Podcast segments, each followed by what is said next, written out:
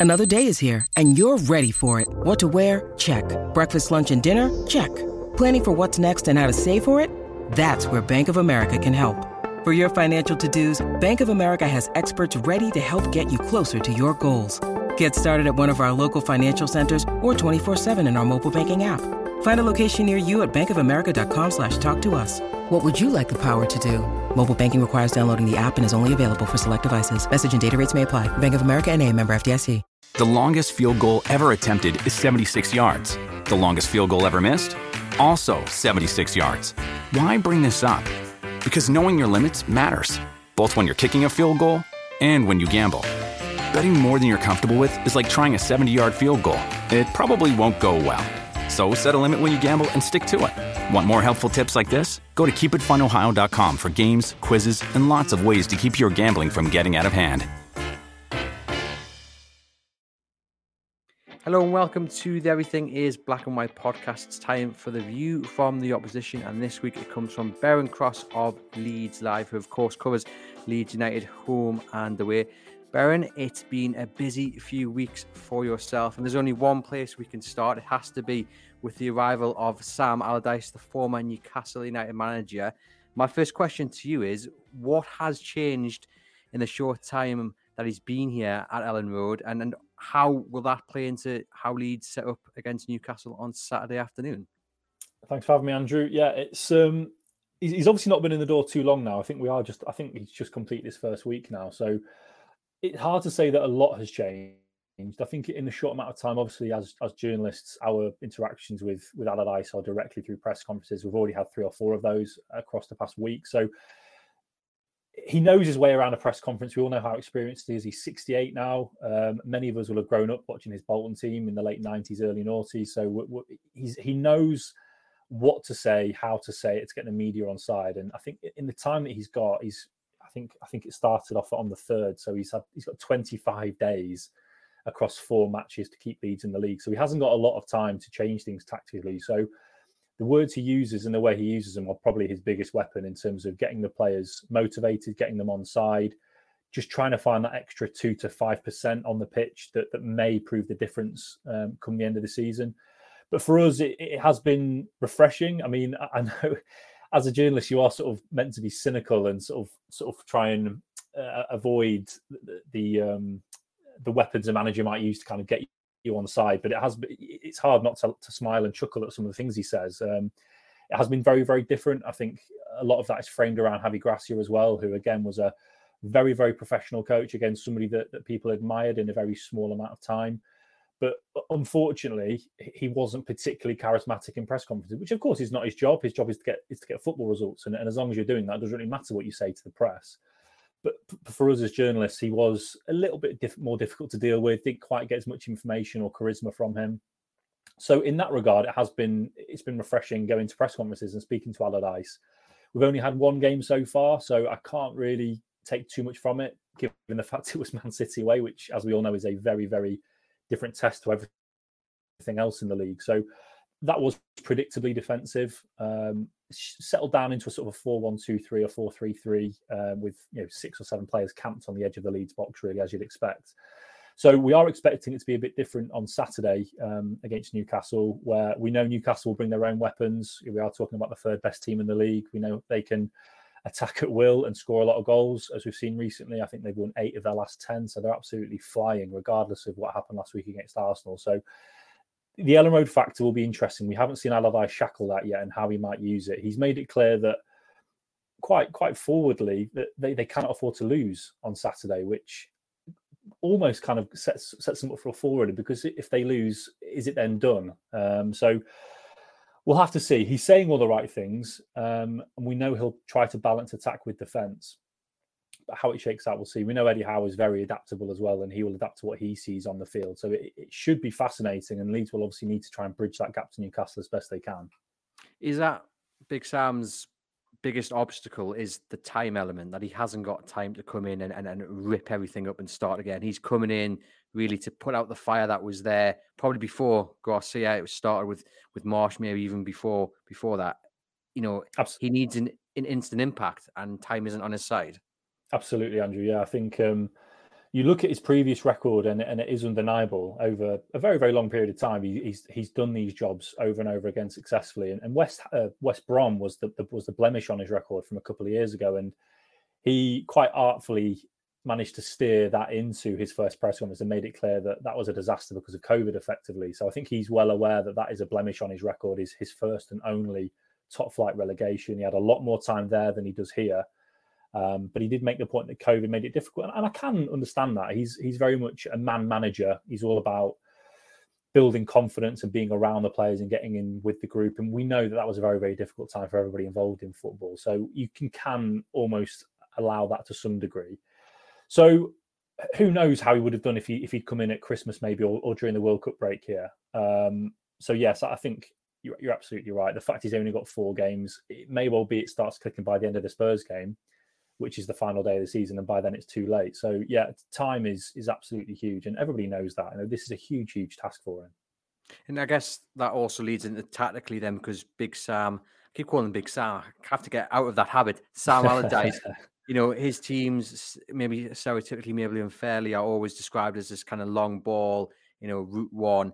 But with Leeds, again, he hasn't got the, the, the time to change how Jesse Marsch played, how Javier Gracia followed on from them. You know, the width was always the big issue with with Marsch's team, wasn't it? And I guess the, the issues that you've seen running through the previous two managers, again, he hasn't got time to come in and Im- implement his style of play, which he knows works for him. So he, he's kind of on hiding to nothing in many ways, isn't he? Yeah, I, would also say that he can't lose really because yeah, I think he's going to get around half a million pounds for 23 days' work, which is eye-watering amounts of money, and sums up the desperation Premier League clubs to stay in this division. So Leeds clearly see I mean, that's that's small pocket money if they stay up. So, um, and then of course if they do stay up, he'll get you know I think another two and a half million in a bonus. So Allardyce can't lose. He's he's not going to come out of this with a damaged reputation, even if Leeds go down, because he knows the damage is effectively already done and he can only be a hero in this situation. So, yes, it's it's impossible to avoid the the clash in styles we've seen. I mean, we, have gone from Bielsa, who I'm sure Newcastle fans will be aware of, and Leeds became many many fans' second team because of the way they played under Bielsa, and he delivered that long-awaited return to the Premier League. So within the space of 14 months, gone from Bielsa to Sam Allardyce, who became the butt of many jokes. I mean, fans would fans at crisis clubs would talk about, "I'll give it to Big Sam to the end of the season," and it was laughed off as, "Oh yeah, was never going to get that bad. It's never going to get that desperate because he's got this agricultural way of playing football." And Leeds have come for it. You know, Leeds have, have smashed the emergency glass and gone with it. So they are only humans, the players, and they will try to change their way they play. But as you've said, there is very, very limited time to go from what Bielsa, Marsch, and then Gracia was doing. So Allardyce would defend himself to the hilt and say he's he's a adaptable as a manager. He doesn't just go for the long ball and play the same against every team, which we may see tomorrow when they play play a bit differently to the way they did last week. So we'll see that there are the the tenets there of an Allardyce team. You know, Bamford, whilst he has had another injury ravaged, difficult season, has the makings of a number nine. As much as we'd love an Ivan Tony or a Callum Wilson, perhaps, or even at, early in the week, Dominic Calvert Lewin played the role perfectly for Everton. You know, that's the kind of play he'd want. Allardyce would like to believe he can get that kind of shift out of Bamford. You have got some head and kick it defenders who can defend their own six yard box. And of course, you have got these tricky wide players, which is how they might hurt Newcastle if Newcastle do commit their fullbacks with the likes of Summerville, Gnonto, Harrison, who Newcastle fans will be familiar with. He does have those weapons on the break if they need them. But again, it, it does just come down to time. And I mean, how much can a manager achieve in, in 23, 25 days? And um, I mean, a lot of Leeds fans took positives from the second half against Manchester City. Some describing it as a, as a victory, some describing it as a moral boosting. But on our preview episode yesterday with John Gibson, he played that down and said, "Well, how can it be morale boosting when you've actually ended up in the relegation zone?" And again, it goes back to that time element. If you're losing 2 1 to City and you've played well in the second half, and this is back in November, December, then yes, you can run with them positives and hope in a few months' time they turn into into victories. But again, I mean, what positives did you see any against City, and, and can you see them implementing them against Newcastle, or is it again just it's just too soon to to be able to do so? Yeah, I think this plays into what Allardyce was saying yesterday, in that they, they haven't really got got time for any more missed opportunities to to like you say, early in the season, you can take a few weeks where you don't pick up points on the on the chin because you've got you've got more opportunities. They are you know got three games to go. They really can't afford to to wait to, to pick up these points. They need to get towards 35 in order to kind of secure safety. So I think that's where Allardyce was coming from with his comments. Um, there were positives. I mean, with it being City away, we knew going into it there was only going to be so much we could learn from that game because they could have played you know, well and still lost three or four nil. That's just the way it is against City. And as it was, City did miss a lot of chances. If anybody didn't watch the highlights, Haaland missed a few chances, so it could have um, it could have been a lot worse. Um, there was definitely signs of defensive solidity there, as I as I said, and um, they were able to to carry out Allardyce's instructions. And yes, if you are looking to find silver linings, they, they did win the second half one 0 whatever whatever that means. So there will be there will certainly it's better than I mean, if they lost seven or eight nil, which many of us were worried about and, and, may have been the case under Gracia, then yes, that would have absolutely hammered their confidence and, and who can come out of that feeling good. So coming away losing 2 1 and, and winning the second half 1 0, I mean, there absolutely is a lot of things they can take from that for their morale. You mentioned there the defence, and obviously that's something that Sam Allardyce has commented on. Um, and Leeds fans will be well aware that they have conceded the most goals in, in the Premier League. I think it's 69, isn't it? So that is obviously music to the ears of Newcastle United fans and to Eddie Howe, you know, who they've scored a lot of goals recently. Um, and if Callum Wilson, Alexander Isak, whoever starts up front can find the shooting boots that were missing against Arsenal, it could be a, a very comfortable day for Newcastle. How does he improve the defense? Again, going back to the time element, just, just such a short space of time. Is it a case that he just you thinking Sam Allardyce is on the training pitch and he's just trying to drill in the organisation ahead of these last three games? Yeah, I think that's probably one of the few options he's got. We've we've kind of put that to him in press conferences, and he, and he has tried to resist the this this image of him being out there five six hours a day, six days a week with them. He's very very keen on headspace and and taking time off and not giving the players days off. I, like I say, it's it's more of a psychological job than a tactical job. I think he really sees he's trying to use all the tricks of the trade just to get that extra two or three percent out of the players. So the, the, beauty is they do they have got clear weeks. So they've got a clear week this week, they'll have a clear week next week and a week after to work on things. And a week is a long time, and it does give them plenty of hours on the training pitch to do these things. So a lot of it will depend on, on how Newcastle want to go about it. If Newcastle want to go on the front foot and press high and really force errors from the back line, then yes, perhaps it is going to kind of take on the the same kind of flow as last weekend, where Leeds do begin to defend deep. They try to restrict space in behind for Newcastle's pace and thrust. Um, but if Newcastle want to be a bit pragmatic and sit off Leeds and let Leeds bring it out and maybe try and win it on halfway or something, then then we may see something a bit different. Um, but I just think we're talking about two managers who will adapt to, what they see on the day, and I think it's quite hard to predict what we're going to see. But but yes, absolutely, the, the numbers would suggest Newcastle should have a very comfortable afternoon and but as we've already alluded to, shocks do happen. You know, Monday we saw a number of shocks. Um, I'm not saying Newcastle in any way the same boat as Brighton, but it's football, isn't it? This is why we all love football. If these things can happen, and Allardyce has made a career on, on, on creating upsets like that, even if it's a draw, I mean that would be a, a huge shock as well. Yeah, and you know Newcastle can't underestimate Leeds. They are at home, and I want to ask you about um, the kind of the feeling of the of the fans, you know, because I think when you see your club appointing Sam Allardyce, instantly you're a bit like, oh, here we go. And of course, who Leeds have had in charge before. You mentioned Bielsa earlier, and, you know what their targets were as well um, when the season began. Is it a case that many fans have just gone, okay, look, in an ideal world, we would not have Sam Allardyce in charge, but we understand the situation. We understand that this is a desperate moment. We'll get behind him, and then we'll judge the situation at the end of the season.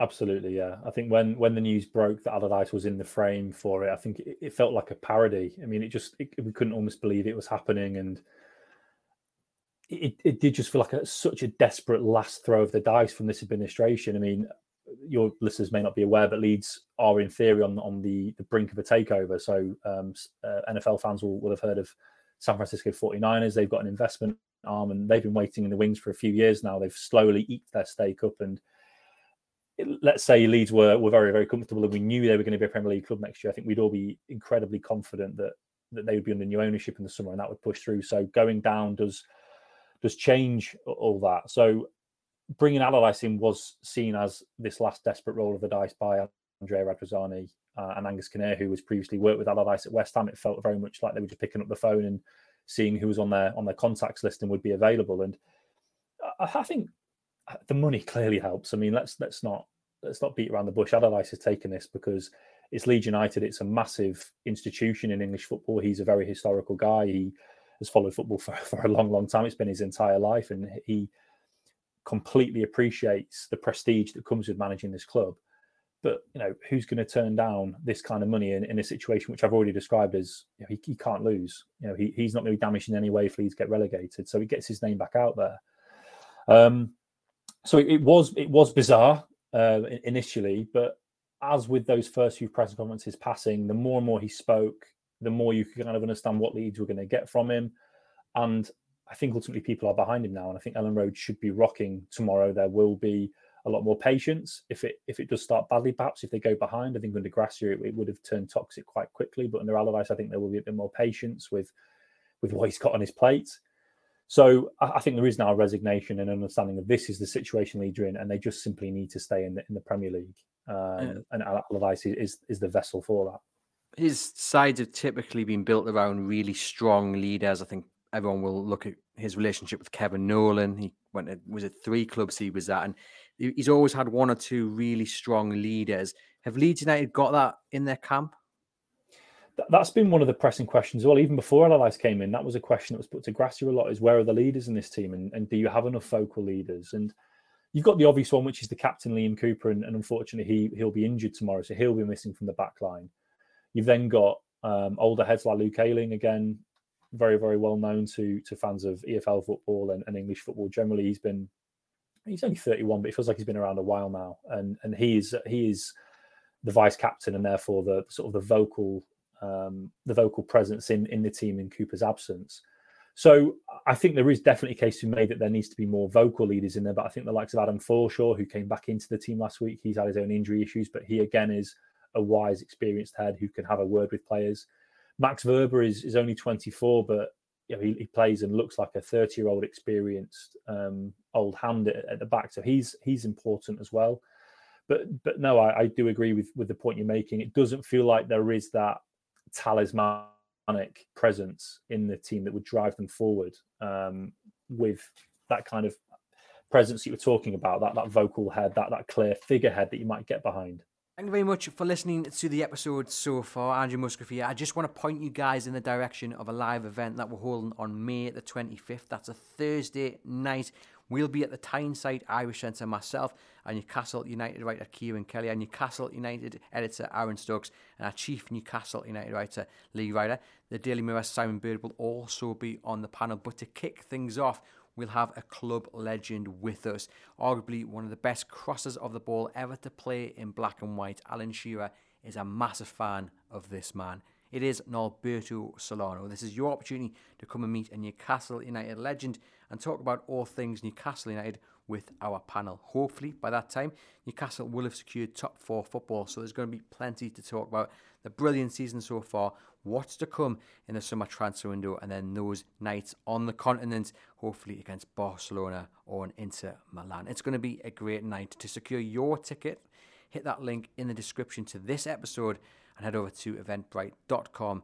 And uh, yeah, we'd love to see you. We can't wait to see you. It's going to be a great evening, raising really important funds as well for the Newcastle United Fans Food Bank. So hit that link, secure your ticket, and we look forward to seeing you on May the 25th. You mentioned there Adam Forshaw, and he came out after the City game and he, he just said, you know, we were knackered. We didn't really have the energy left to pass the ball once we'd won it back against Manchester City.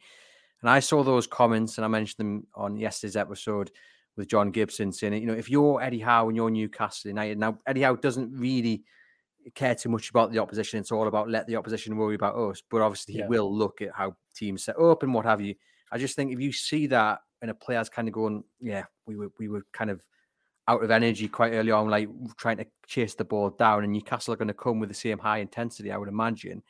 Um, that'll be again music to, to Newcastle's ears. Um, I know you've spoken to Forshaw this week. Um, what did you make of his comments? Uh, and is that you know, as a Newcastle uh, point of view? Is that me just looking at the comments and reading a bit too much into them, or is there something in that with regards Leeds Leeds' energy and stamina you know, to to really go after a game against a, a top side? I, I think again because it's such a unique test with City, I, w- I would imagine that. I mean, I've obviously not listened to every single post post match interview from a player after playing City, but I would imagine it's very similar for a lot of players. It's just the basics of football, isn't it? We all know, having played five aside, it's much easier to be with the ball than without the ball, and I think it it does tire anybody out. I think Forshaw is a very specific instance as well. I mean, he played 80 minutes, and that's the longest he played since April last year, and he's only that was his fourth start of this season. So he's always going to be very, very tired. That's the long, as I say, that's the longest he's played in a long time. So he, he is a very specific case, but I can understand why you would look at look into it in that way as, as a, from a Newcastle point of view. But I think you're probably reading a little bit too much into it. I think it was a very specific match state situation. If, if Newcastle want to go out there and, and command 70, 80% possession uh, tomorrow, then then yeah, I mean Leeds are going to be in a very very similar boat because they're chasing the ball. But correct me if I'm wrong, I would imagine that's probably going to be quite unlike what Howe might do, go with 80% possession.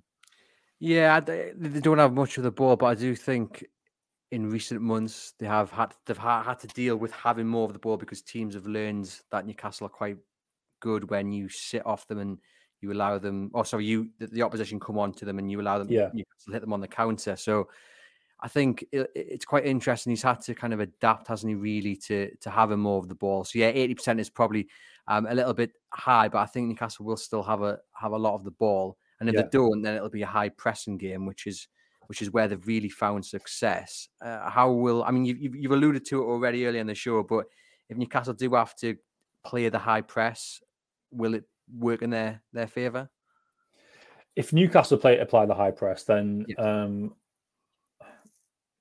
I don't know. Really, I, I think that might suit Allardyce better because I think he he would like to default to a a defensive situation where he has to rely on solidity at the back with with five or six players on the edge of their own box and then relying on the counter because if if Newcastle are going to press high, you would assume then that Trippier is going to press on. Dan Burns going to press on a little bit. I know he's not quite as attacking as Trippier.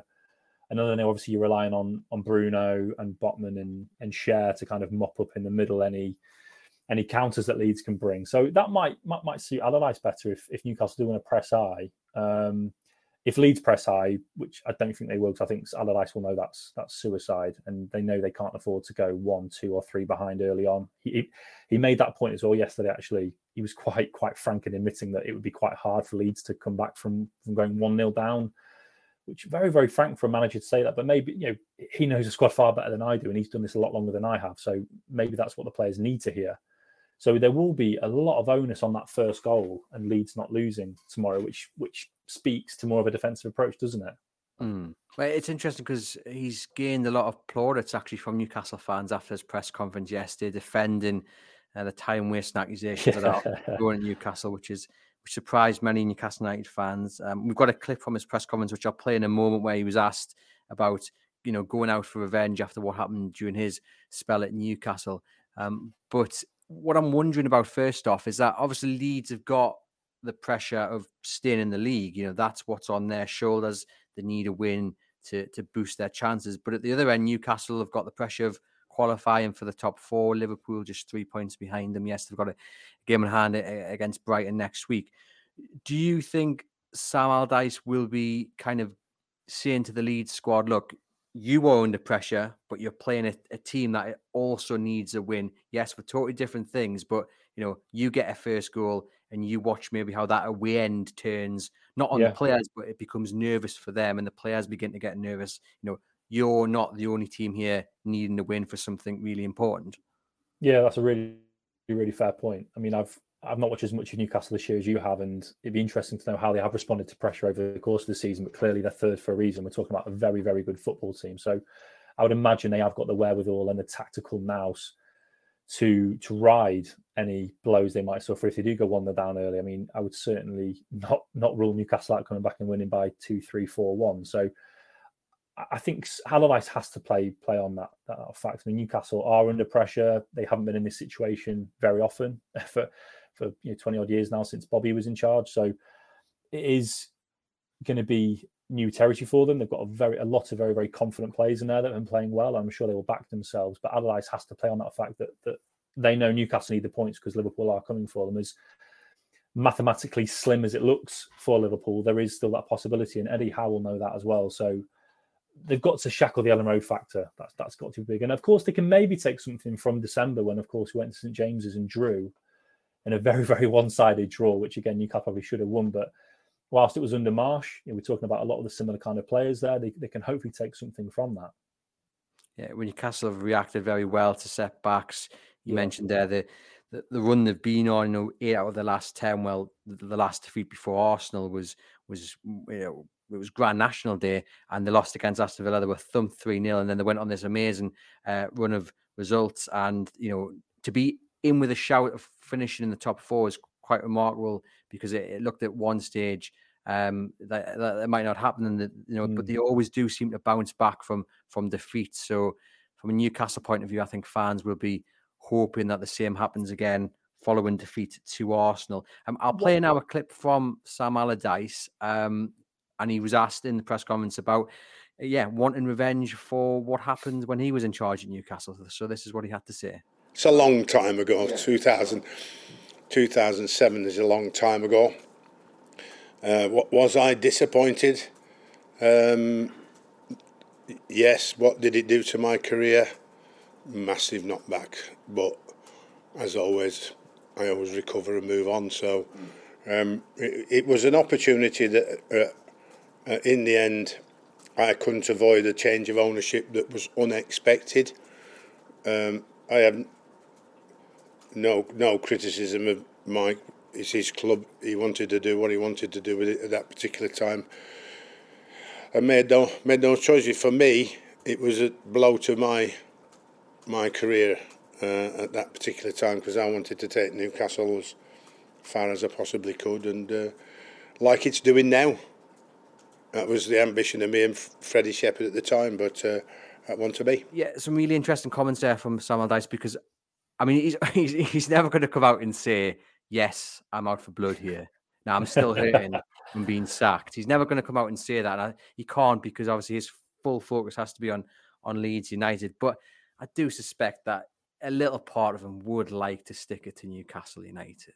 Of course, it would. Yeah, we had them as you can imagine from the, the topic of the type of questions that he was getting, we had quite a few of the northeastern guys in the in um, Allardyce's briefing on Thursday, so they were in there looking for that Newcastle angle, and a few of them were saying that to this day, you know, Newcastle fans have got have got very very little positive to say about Allardyce's tenure. Um, but you know, when he says it 2007, that is a long time ago. I mean, I know in the media we are looking for that angle, and, and he didn't bring it up. He was asked about it many, many times, almost too many, when he clearly wasn't going to say anything.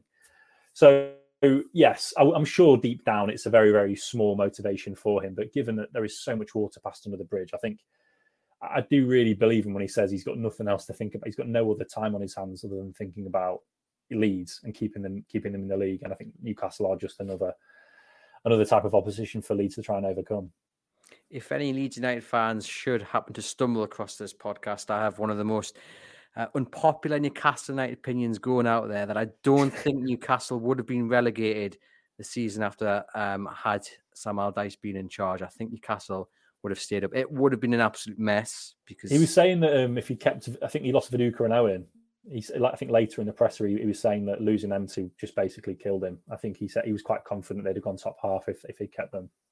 Yeah, I mean it was a, it was an absolute uh, mess. I mean, uh, Kevin Keegan was the popular decision. Mike Ashley wanted to please everybody, but it yeah. it quickly backfired, and yeah, Newcastle headed down to the championship, not too uh, far on from that. But yes, like you say, plenty of water has passed on the bridge since then. If I was to ask you then, and I think you've kind of already again maybe alluded to, but what is Leeds United's biggest weakness that Newcastle can tap into? I think the goals against does say it already. It's hard to ignore that fact. They took oh, they Allardyce took Meslier out of the firing line last week, which I think was was the best thing to do. And Robles did perfectly fine against City, and I'm sure he will play again. So he's a safe pair of hands. Um, the defense does need to improve. Uh, but again, we've only had one game, so maybe it will improve under Allardyce, and, and he will get a tune out of them. We are sort of talking about Gracia and Marsch, really. Um, it's it's, it's the all round offense really. It's not like they play a high line and Newcastle can exploit that. I mean, even if they they play a low block, you're looking for those individual errors around the box, maybe giving away a penalty or something. It's hard to be more specific than that, unfortunately. But clearly, the, they've conceded more goals than anybody else in the league. So I mean, that that says it all. Really, they do just need to improve as a defensive unit. So, what about the biggest threat then? Where can they hit Newcastle? How can they hit Newcastle? I mean, you mentioned the likes of Harrison and a few others on, on the wings, and I think from a Newcastle point of view, that when teams have got at them, they do tend to maybe get down the flanks. A lot of teams target Dan Burn, and he's to his credit, he's he's kept uh, more people quiet than I thought mm. many would have thought he'd done. But of course, if you're up against, will it be Harrison on the right? Do we think for Leeds? Possibly, yeah, quite possibly. They they do change change change sides quite a lot, but I would imagine Harrison and Gnonto will be the, the starting wingers. So that could be a, a, busy day for, for Dan Burn, but I'm sure our listeners are backing him to to to win that battle. But yeah, what is the biggest threat that Leeds carry? Well, I after this, I'd like you to sort of explain what happened against Villa, really, and sort of so we can get some some insider information on how Villa managed to to do it. But yes, I think the, the trouble with City was that Bamford wasn't making it stick, and if he had made more of that possession, as Calvert Lewin did at Brighton, as a recent example, then they can play off him. And Gnonto has definitely been the story of what's been a clearly a very very poor season for Leeds, but he's been tremendous for a 19 year old to come in. Was seen as an emergency deadline day signing in August when Dan James was going out on loan and, and Leeds had no other options. Everything fell through and they, they just had to get a forward of some description in. He's been absolutely outstanding, and, and, I'm sure Newcastle fans would have seen some of his better goals this season. It's definitely dried up a little bit. I mean, that certainly Newcastle fans can't can't fear Gnonto flying at the moment. Gracia didn't play him a lot, which which was mystifying given how poorly the team was playing. But certainly, if we can catch Gnonto on a good day, he's he's tremendous and will be quite a fascinating battle against Trippier. Gnonto does like prefer playing off the left. He may well switch to the right if Trippier keeps him quiet, but he does like playing off off the left. So that's got to be the threat. Is if we assume it's going to follow the pattern it will, which is Newcastle dominating possession and territory, Leeds will be playing on the break, playing off Bamford or Rodrigo could even come in. He he has been the one goal scorer they've had consistently this season. And then you're looking at Harrison, Summerville, or Gnonto to play off them and play on the break and get in behind the likes of Dan Burn and, and Schär and Botman. You know, you, you mentioned the Villa game then. It, it right from the off, Villa were just up for the game and they hit Newcastle very early on. And then the first first move, um, Ollie Watkins hit the post and he, they just got the better of, of, of Trippier. Um, Newcastle had an off day across the whole of the, of the park. Yeah. Nothing, nothing worked for them. But certainly the biggest threat Villa carried was was was coming down the flanks and then running kind of across in, in, in into the box, and um, it worked for them. They were quick, they were direct as well, they were clinical more than anything. Yes, um, and Newcastle just couldn't handle them, and uh, the home crowd as well played a massive part in it as well. So, yeah. you know, that's something that maybe Sam Allardyce um, will yeah, be looking absolutely, to, absolutely has to do that. And, and, like you say, if if it is going to be Trippier and Burn committing themselves forward as they should do in, in an attacking Newcastle team, then, then that's maybe the way Leeds can get out of them. But like you say, Villa and Leeds are coming from very very different positions. Villa, of course, were already flying under Emery Watkins, you know, the form striker in the league, bar Haaland. So Leeds are coming from a far far lower base than Villa were, but at least there is recent evidence of how Newcastle can be got at away from home. Now Newcastle have a, a big injury uh, concern, not a concern, it's a confirmation. Uh, Sean Longstaff has suffered some ligament damage in his foot. They thought it was broken. The good news is it's not, but it, it, he's not going to be available. Um, well, I say he's not going to be available for Saturday. Sometimes Eddie Howe says one thing and then suddenly the guys in there scoring the winner. So don't be surprised if somehow Sean Longstaff does pop up. But we think Sean Longstaff will be missing uh, against Leeds, which is a massive blow because he does the work yeah. that goes under the radar, doesn't grab the headlines, but it allows the, the, the two men either side of him usually Willock and Bruno to advance and, do what they do very well. It's probably like, likely that Bruno will be the deep lying midfielder. He's carrying an, an, ankle injury as well, and he's not been at his best of late. And I'm just wondering when you Newcastle's issue of late is that the gap between the defence and the midfield has been too much, and the opposition midfield have then been allowed to roam and, and make the most of that space. If Newcastle again allow that, and they allow Leeds that. Will Leeds be able to to make the most of it? Will Leeds seize that opportunity? Do you think? Yeah, it's gonna be fascinating. I wonder if that does that then mean we think Wilson and Isak are going to play together again, given that's what happened. Because Eddie said that that was the reason they played together, wasn't it? Because of Longstaff missing. Yeah, so it, it's his press conference today, and again, he's he's kind of said we, we will look at it. He, he said Isak, he's seen enough from Isak to know he can play in that position, but it didn't yeah. work against Arsenal. largely because Arsenal set up to, to I think to counter it. Yeah. So it's Yeah. a totally different scenario coming up against Leeds. But Oh, very yeah. I'm not sure he will play Isak on the flank. I think he'll give it to, to Anthony Gordon. Um, a lot Which of people means Wilson saying- drops out then. uh, yeah, I think he'll play Isak up front. Wilson will Yeah. drop out. Give it to Anthony Gordon. A lot of people would like to see St. Maximin on that left, but um, That's. I I, mean, don't- that's that's. Sorry to cut you off, Andrew. That's an interesting point you make about Gordon. Is that Ayling? He's done better recently, but but at- points he became a bit of a problem, and left wingers were absolutely terrorising him and running at him, and that became a real problem for them. Uh, Firpo on the left has been a, a longer term problem that has more recently improved. But Ayling certainly has been got at, and I'm sure Eddie will look at that. And if they've got a ball carrying left winger who can bamboo, bamboozle Ayling, who I think will be a will be quite attacking. I, mm, I say that I, I don't remember where Allardyce in charge now, so that may well come into his thinking. If you, from my memory of watching Gordon for Everton, especially, he can be a threat um, carrying the ball. But to answer your original question, I think it will depend on how Leeds set up. I think a four-three-three will be a temptation because of how how well it worked at City, because you're protecting Forshaw, who we know is he can be brittle. He has he's not quite as mobile as maybe he, he was given his injury issue. So you had Roca on one side and McKennie, who we know can be a very, very good player. Hasn't quite worked at Leeds, but yeah, he, he played for Juventus for a reason. He could well be that sort of roaming box to box who may try and link up with the front three, which I, I, that seems to be the more pragmatic way to go. He could go all out and go 4 2 3 1 and maybe just sacrifice the centre mid and actually put a, a bona fide number 10 in, which again would, would allude to that space that Newcastle have left.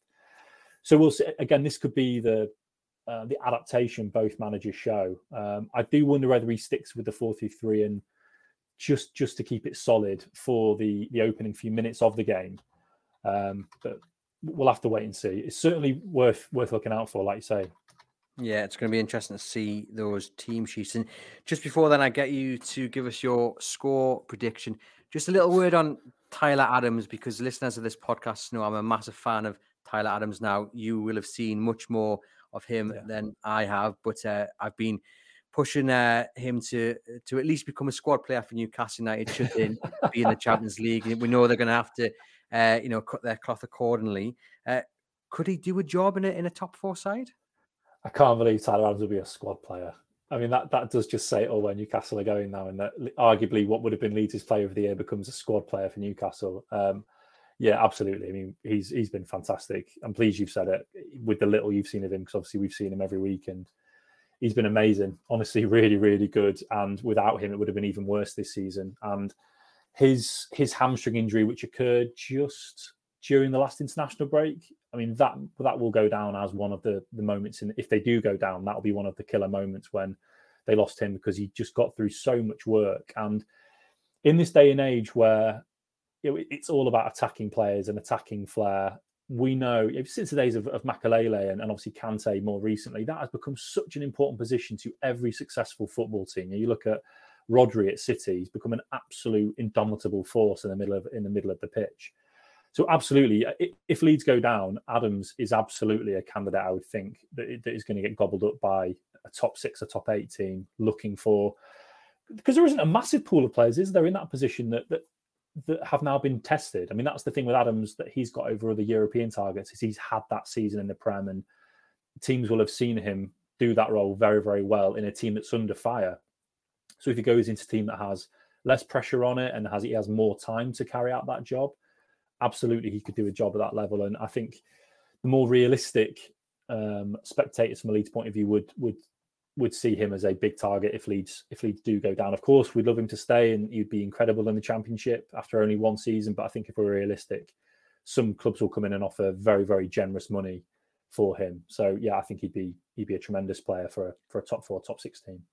That said, is that one of the biggest frustrations you think uh, of Leeds fans should they go down? Obviously, going down is is horrendous in itself, but when yeah. you look at the kind of the spine they've got there, the likes of Tyler Adams, you know, if McKennie ended up signing permanently, Rodrigo is another one, Harrison on, on, on the left, Gnonto.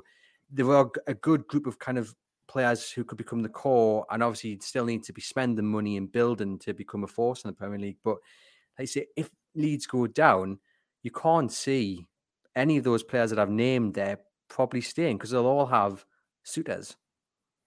Yeah, I think it, I think this probably just comes with the realization and the acceptance of relegation. I think we've all watched football long enough to know it, it's just what happens, and we don't live in this dream world where you can go down and, and, and keep all your players without facing very very serious financial problems if you don't immediately come back up and face quite a few restless players who will be quite disenfranchised playing in, in that division for a season. So. Um, I, I think I, I can understand the point you're making, but I think given the last two seasons have been difficult, the reason for that is a lot of those players have underperformed over a long period. You might get pockets of form. For instance, Harrison, very recently doing very, very well. Every transfer window, especially before he signed his new contract, was was popping up because we know English players carry a premium. And if you get a hard-working, honest player who never kicks up a stink about anything and never gets injured, that's why Harrison is always going to get linked because he, he can be that tricky wide player. But if you watch him week in, week out, he's very, very frustrating to watch. And the end product has, has not been there for 60, 70% of the last two years. And yes, he pops up with important goals, scored a goal at Brentford on the last day of last season to keep them up, scored very, very important goals recently that have given Leeds a chance. But Rodrigo, for instance, been been solid this season, certainly at the best of his three years. But for a record signing, done nowhere near enough across three years. So yes, I, I, see your point, and that there is a spine there, which from afar maybe looks quite promising. But I think given that the last two years have been difficult, there is probably as long as they got the right price for them, I think there are quite a few there that Leeds fans will be happy to at least see move on and, and to um, remold this squad in some way. So I see your point, but I think if you if you go down, you go down for a reason because those players have underperformed. It's quite interesting to see that because Harrison's one of those names that's been consistently linked to Newcastle. Yeah. Probably crop up again in the summer, regardless of what division Leeds are in. And it's so it's interesting to get the actual insight of someone who watches them week in, week out to say, yeah, look, yeah, he has good games, but as a whole, he's not. He could be one of those that, that kind of explodes in in a better team, Andrew. I mean, we've all seen a lot of players who really do their best, but are, can only do so much in certain teams. But you know, he he's certain. What I would say about Harrison is he has got the tools to be a very, very good winger. And if, if it does click, as it has done on occasion, as I've alluded to, he could he could be a very very good winger, not far from the England squad. I mean, I think last year he, he got eight goals and eight assists, which I think was more goal involvements than the likes of Jack Grealish. So I don't think he's got close close to the England squad, but I know Southgate has watched him and he's mentioned him in dispatches, sort of off the record, and we understand he's been not far from sort of long lists for England. So if it clicks for players like Harrison, I can see why a manager like Howe would back himself to mould him into an elite winger. So I, I do get it. But when you watch them week in, week out in, in what is a team that has struggled for two years, they all play their part in that team being inconsistent. Well, hopefully it doesn't click this weekend against Newcastle. Beren, what's your score prediction? How is this one going to go? It is tough. I mean, clearly everybody has a bias for the teams they cover, and we all want Leeds to get the points they need. But we are talking about Newcastle; they are third. We're not talking about a mid-table team on the beach where Leeds could have a go. I think Newcastle are flying, eight wins in ten. I would go three-one Newcastle. I think, unfortunately for Leeds, I think we have just got to accept it and look to the West Ham and Spurs game for the points. Yeah, I mean, the, the Newcastle United reporter who's done this for a long while, and the fan who's covered it, uh, sport the club even longer always sees these sort of games as a banana peel. That's uh, the thing, isn't it? You, you, see, you always see the other team. As a journalist, you're always worrying about yeah, this is going to be the banana skin because it looks too obvious that they're going to win. But that said, I do think Newcastle will win, and I think in the end it'll be quite a comfortable scoreline. It might not be a comfortable uh, performance, whether they yeah, it could be quite an attritional match, couldn't it? Yeah. But I do. I think you said it earlier once you know if they get an early goal, then you yeah. can see them add into yeah. that. And I think, like you said, the, the, the, first goal is key. But I'm going to back Newcastle as well to win. I'll take three one, and uh, hopefully for the neutral it'll be a good game uh, for those up in Tyneside Newcastle and get three points and boost their chances of Champions League football. Uh, thank you as always for popping on and giving the insight into Leeds. For you guys listening, head over to chroniclelive.co.uk for all the latest Newcastle United news, including everything Eddie Howe had to say ahead of Newcastle's game at Leeds on Saturday afternoon. We'll see you very soon on the Everything is Black and White podcast.